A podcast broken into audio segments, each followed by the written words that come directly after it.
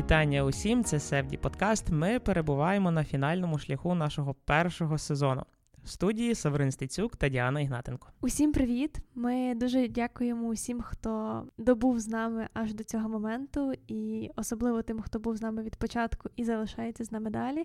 А також ми вітаємо всіх новачків і запрошуємо слухати всі попередні подкасти, адже вони не втрачають своєї актуальності з часом, тому що ми говоримо про менеджмент та комунікацію тих чи інших подій, і запрошуємо до нас організаторів розказати більше про принципи роботи над івентами. А також ми говоримо зі сторони відвідувачів про те, що ж відбулося на тих чи інших подіях, як краще їх розуміти, і взагалі як підготувати себе до знайомства і до сприйняття мистецтва. І все це відбувається завдяки підтримці Європейського союзу в межах проєкту Дім Європи. Дякуємо їм за підтримку, а також дякуємо усім вам, наші любі слухачі та слухачки. Як завжди, на Савді Подкаст ми говоримо про помітні, значущі, важливі події в культурному житті Львова і України загалом.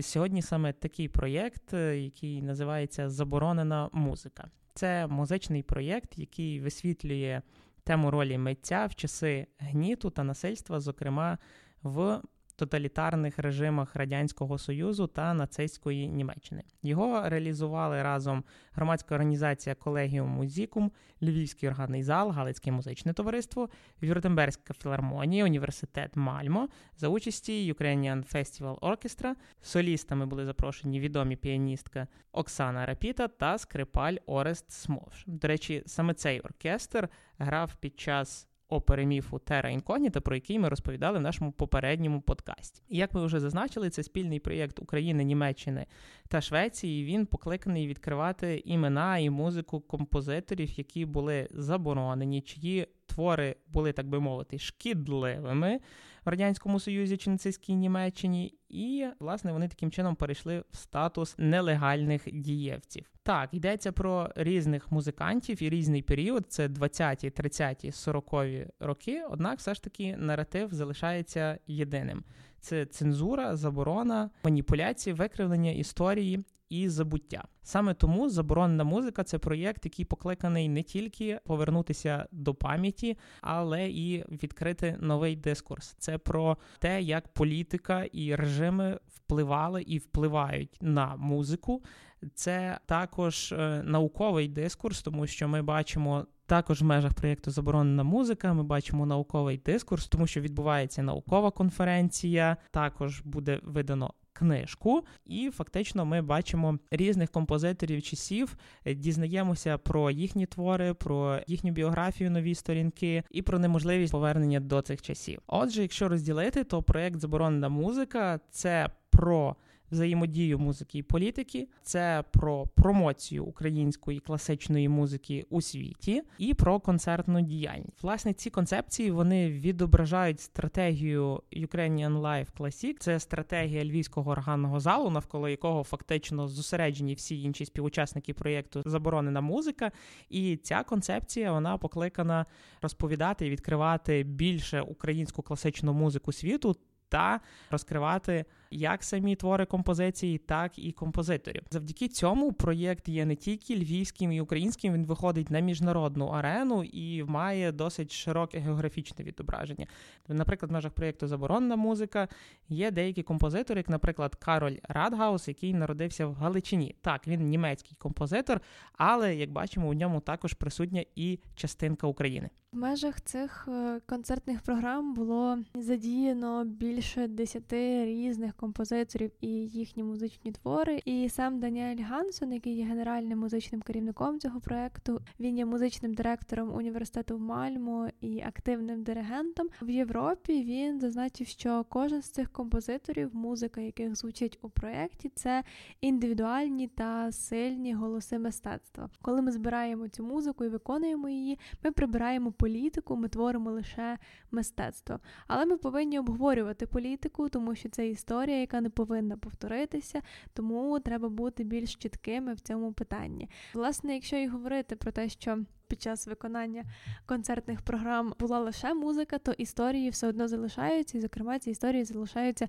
на сторінках книжки, яка буде видана трьома мовами українською, німецькою та англійською, що також наближує українську музику і німецьку до світового контексту.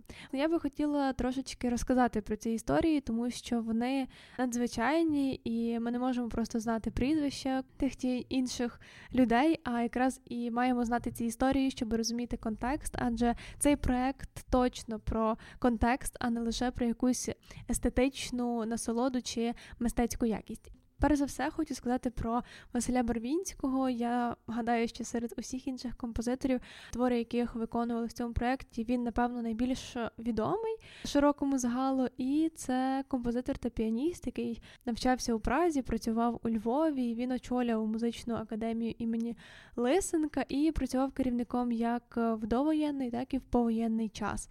Разом з тим, під час уже радянського режиму він е, через різні наклепи та доноси, як то було поширено в той час, він разом з дружиною був арештований і засуджений за так би мовити державну зраду і визнаний німецьким агентом і відправлений у заслання на 10 років. Для мене найтрагічнішим у його історії якраз є момент, коли на подвір'ї тієї ж музичної академії були спалені усі його твори. Він про це дізнався уже після повернення заслання і намагався навіть відтворити з пам'яті свої ноти, але, врешті-решт, сказав сам про себе, що він композитор без нот. На щастя, його твори, ніже копії його творів були збережені його учнями і згодом відновлені з архівів та бібліотек. Це, як на мене, надзвичайна історія незламного духу. Ми згадуємо і в цьому проєкті виконується твір Віктора Ульмана, який був австрійцем єврейського походження, і він банально не встиг виїхати за кордон, і саме тому був схоплений нацистською владою і відправлений в концтабір Терезієнштадт, який вважався таким собі зразковим табором, де відбувалися зустрічі з міжнародними делегаціями, де фактично таким позерством займалася нацистська влада, яка показувала нібито своє добре ставлення до євреїв та до людей похилого віку і до інтелігенції.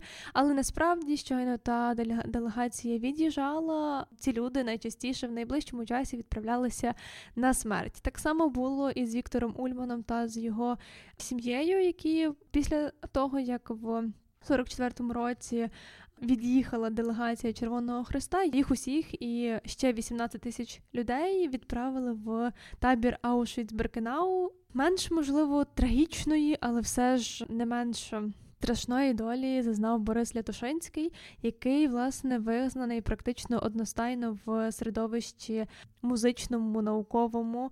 Він визнаний найвидатнішим українським композитором ХХ століття. Він є засновником, фундатором і найвищим авторитетом українського модернізму і української класики в цілому, адже своїми творами він фактично випереджав музичну історію. Він мав приголомшливий авторитет, і історія його життя показує, що саме цей авторитет та сильний стержень він допоміг йому вижити, адже в цілому він зазнає якихось негативних е, моментів в житті лише під час такої кампанії радянської влади, як боротьба з формалізмом.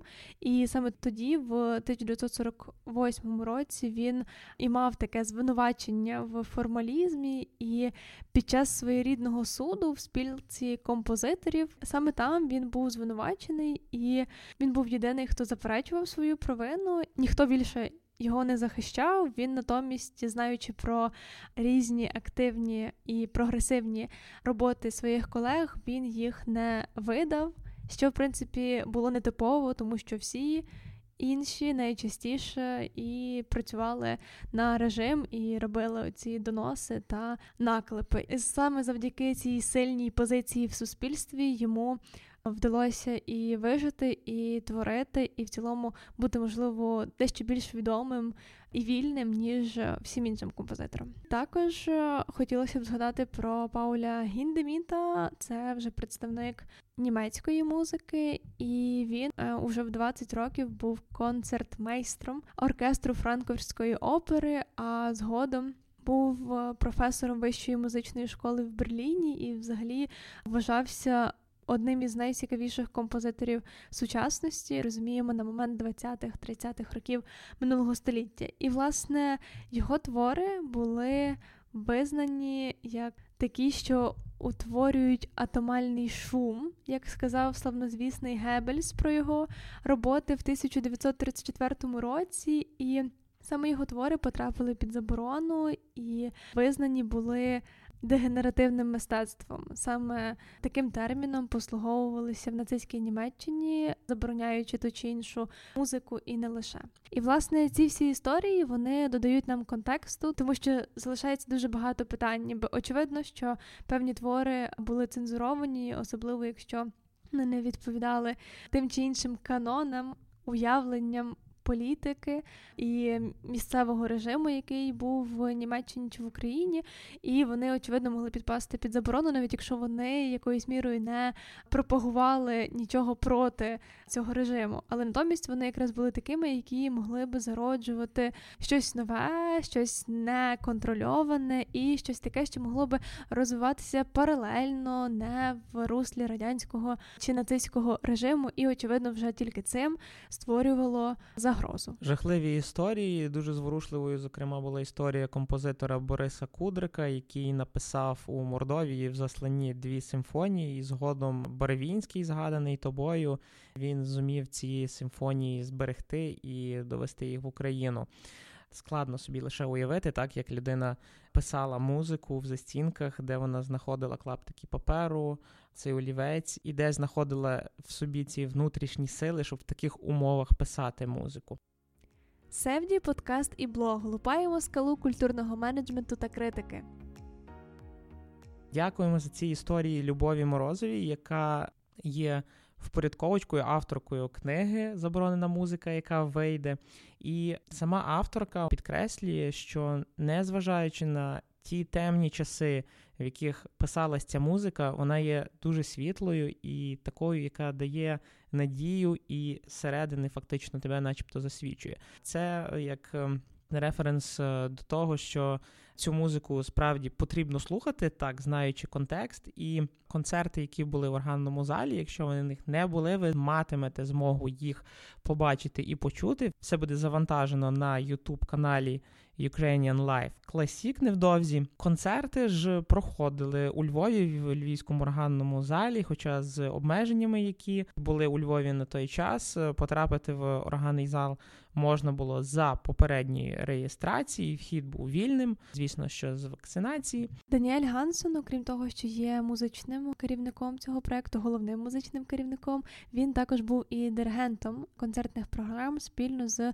Іваном Остаповичем. І що цікаво, що останню концертну програму вони диригували разом. Тобто, першу партію диригував Даніель, а другу диригував Іван. І це є дуже незвично в цілому. Разом з тим, Даніель у своєму інтерв'ю для Західнет говорив про те, що українська класична музика вона є високоякісною музикою, і дуже шкода, що в Європі, на жаль, її не так багато знають і тим більше не так багато виконують. І він мав надзвичайно велику приємність диригувати цю музику, бо раніше він був знайомий лише з музикою Станіслава Людкевича, але цього разу познайомився ще з багатьма українськими композиторами. І власне він також говорив про те, що цей проект якраз допомагає відкривати Україну. Україну і фактично доповнювати картинку, бо в Європі більшою мірою з цих теренів Східної Європи знають, наприклад, Шостаковича дуже добре, але не знають, що паралельно існував ще якийсь світ. Очевидно, що люди, як і всі ми в цілому, ми підозрюємо те, що є ще хтось, є ще щось, є інші в даному випадку там композитори, музиканти. Але коли ми знаходимося лише в межах своєї бульбашки, це складно усвідомити, поки ми з цим не почнемо взаємодіяти. Саме тому мені дуже подобається підхід цього проекту в тому, щоб виконувати ці твори не лише в Україні, фактично відкривати для України українських же композиторів і таким чином створювати місток між тою історією, яка була до радянського періоду, і яка вже настала з часів незалежності, а й створювати місток між Україною та Європою. Ну так, треба говорити чесно і відкрито про те, що у Європі, зокрема в Німеччині і у Швеції, взагалі нічого не знають, або дуже мало знають про українську музику, зокрема про класичну. Так і дуже важливо потрапити через е, німецькі концертні зали українській музиці, більше про себе розповісти. І ось якраз проект Заборонена музика. Він він дає багато значення, тому що він не лише про музику, він е, про те, що люди в ці часи переживали так в цьому ж часовому проміжку.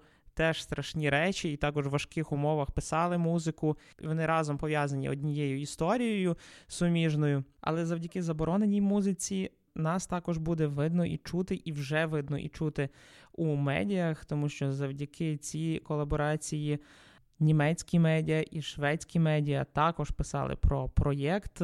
Здорово, що про нього також говорили чимало в українських медіа, вже згаданому Західнет були ексклюзивні матеріали. Також були присутні згадки на багатьох популярних українських сайтах. І тут я особисто хотів би відзначити комунікацію львівського органного залу і те, як вони просувають продукт, зокрема, і проєкт Заборонена музика, і взагалі в цілому свій проєкт, тому що потрібно відзначити максимальне використання усіх сучасних інструментів і майданчиків нових медіа. То органний зал він присутній на Фейсбуці, в Інстаграмі.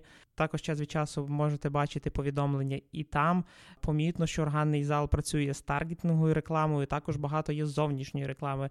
Події органного залу, його проєкти присутні в друкованих медіа. Тобто іде планова робота категоризації своєї цільової аудиторії, і я думаю, що якого б віку ви не були, органний зал точно у вас поцілить, і ви десь побачите якусь із подій. Органний зал класно відслідковує тренди, навіть якщо ви зайдете сьогодні і переглянете їхню сторінку, ви побачите, як на органі грають головну тему серіалу Гра Кальмара. Тому є відчуття, що на органний зал, зокрема в секторі комунікації, працює цілий підпільний, а може і не підпільний загін міньйонів. І мені трішки страшно буде, що одного дня я буду сидіти на концерті в органному залі, і десь із труб органу звідти будуть вилітати маленькі жовті міньйосики просто в зал. Також з нами згаданий youtube канал Ukrainian Live Classic, де щодня з'являються нові відео, і вони в крутій якості. Там помітна професійна зйомка з різних кадрів і одноіменний Ukrainian Live Classic додаток. Дуже зручний. Рекомендую познайомитися з класичною музикою саме через нього. Менеджмент на місці в самому органному залі на такому високому рівні, що навіть якщо якийсь бешкетний маленький міньосик захоче політати в просторі органного залу, то всі менеджери органного залу швиденько це виправлять наскільки швидко, що ми навіть цього не помітимо. Разом з тим, якщо без жартів, а далі говорити про комунікацію, то справді органний зал помітний і вже дуже давно. І я дуже часто говорю, що органний зал і ще кілька інших установ культурних у Львові вони якраз і задають ці тренди культури, і це точно закономірність активної, постійної, системної роботи. Зважаючи на нашу з тобою розмову, що не дивно, що Івана Остаповича, директора Львівського органного залу, призначили начальником управління культури міста Львова. Як зазначила одна з коментаторок до допису на сторінці Львівського органного залу, який зібрав понад сотню, мені здається, коментарів. Нарешті Львівській міській раді почалися годні призначення. Подивимося, що буде далі з цим, але я хотіла ще згадати про прес-конференцію. Мене насправді зацікавив уже кінець цієї прес-конференції, адже там один із журналістів задав питання, на яке ми також вирішили прорефлексувати. І це питання звучало як те, що які умови мають бути, щоб музика, яка не має слів, а класична музика дуже часто не має слів, щоб ця музика власне підпала під заборону. І ми почали про це думати, тому що насправді, перш за все, згадуються ті авторитарні режими, які досі існують у світі. Так, такі режими є, якби нам цього не хотілося, і вони, до речі, є і прямо нашими сусідами, в тому числі. Це дуже очевидний приклад. Щоб бути ще ближчими, читай нас у телеграм-каналі SFD. Там ми збираємо все найважливіше про культурні події Львова. Бачиш, усі композитори, які присутні у проєкті Заборонена музика, вони, зокрема, ті, що проживали на території України, вони потрапляли під категорію формалісти. Усі ті люди, які робили складну музику, музику складних матерій, які були авангардистами у своїй посі, у своєму напрямку. Вони потрапляли під заборону, так хоча здається дуже дивно, як таке може бути, адже це музика, вона ще й тим паче без слів.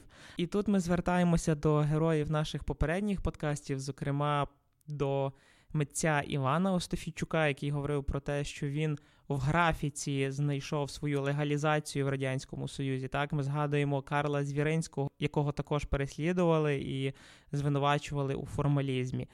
Якщо говорити і відповідати на питання цьому чоловіку на прес-конференції, відповідь абсолютно очевидна і примітивна. Те саме, що було в 20-ті, 30-ті, 40-ті роки. Так ми бачимо зараз, що є гібридні війни, але режими, попри те, що вони авторитарні, вони все одно залишаються з тими самими примітивними задатками, інструментами. І перша їхня ціль це інтелігенція. Неважливо, чи ти працюєш в арт-мистецтві чи в музиці, в будь-якому разі буде придуманий якийсь привід для того, щоб тебе засудити. Так, наприклад, про згаданого Барвінського йому придумали шпіонаж на англійську розвідку про те, що він нібито був бандерівцем і був давнім учасником ОУН.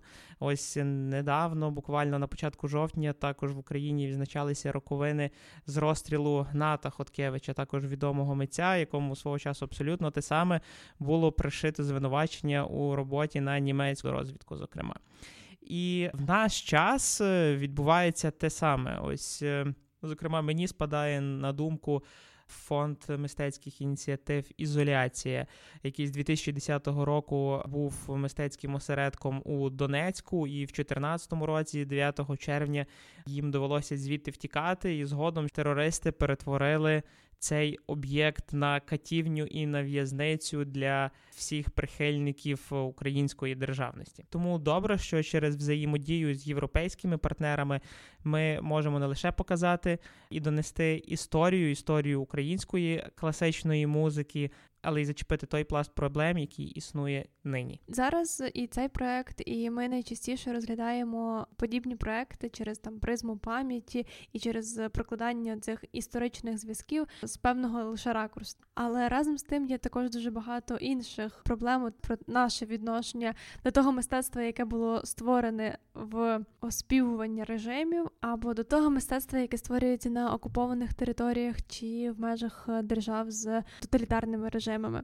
І про це ще нам доведеться також і роздумувати, і створювати проекти. Але власне цей проект, чим він мені найбільше імпонує, це власне тому, що він намагається не навіювати нам. Якесь відношення до того чи іншого мистецтва, а лише констатувати факти про те, що була така музика, таких композиторів, вона справді за оцінками навіть сучасників є висококласною про неї варто знати і вже кожному окремо створювати своє оце вже естетичне враження, так про те, що умовно подобається чи не подобається, але це вже точно виходить з контекстів політичних. Також я ще хотів додати декілька слів власної рефлексії про те, що мені проєкт е, Заборонена музика якось співвідноситься з Львів Моцарт, який також ми проговорювали свого часу у подкасті. Звісно, не змістовно, а тими цілями, які мають два проєкти. Перш за все, це те, що вони е, доносять е, Україну і українську музику. До світу ця направленість на промоцію, на просування України, і от дуже приємно, що це відбувається у нас у Львові. Це колаборація з європейськими митцями, з європейськими музикантами. Це те, що про нас говорять в Австрії, в Німеччині, в Швеції. Тут мені якось це відгукується і співставляється по організації власне подій і заходів. Проект Заборонена музика він не прагне в чергове оплакати тужливу долю українського чи німецького народу, а натомість він прагне утвердити нашу ідентичність і самобутність навіть на тлі найтрагічніших подій. І ми також хочемо анонсувати для вас останнє інтерв'ю. І цей подкаст, як ви вже зрозуміли, буде про проект Заборонена музика. І говоритимемо ми з Тарасом Демком, керівником Львівського органного залу. І ми з Тарасом поговоримо більше про те, як же організувати великий міжнародний проект в часі пандемії і в цілому проект, який працює з дуже складними темами. Ми закликаємо вас принаймні прослухати і продивитися записи цих подій в Ютубі, принаймні також ознайомитися з книжкою і за можливості долучитися до конференції, тому що. Насправді це допомагає нам відчути нашу силу навіть сьогодні, будучи уже достатньо далеко від тих подій. Ми дякуємо, що ви були з нами, що ви підтримуєте справді вартісні проекти і що ви підтримуєте нас своїми лайками, поширеннями, рекомендаціями і просто тим, що ви залишаєтесь з нами. Дякую, па-па!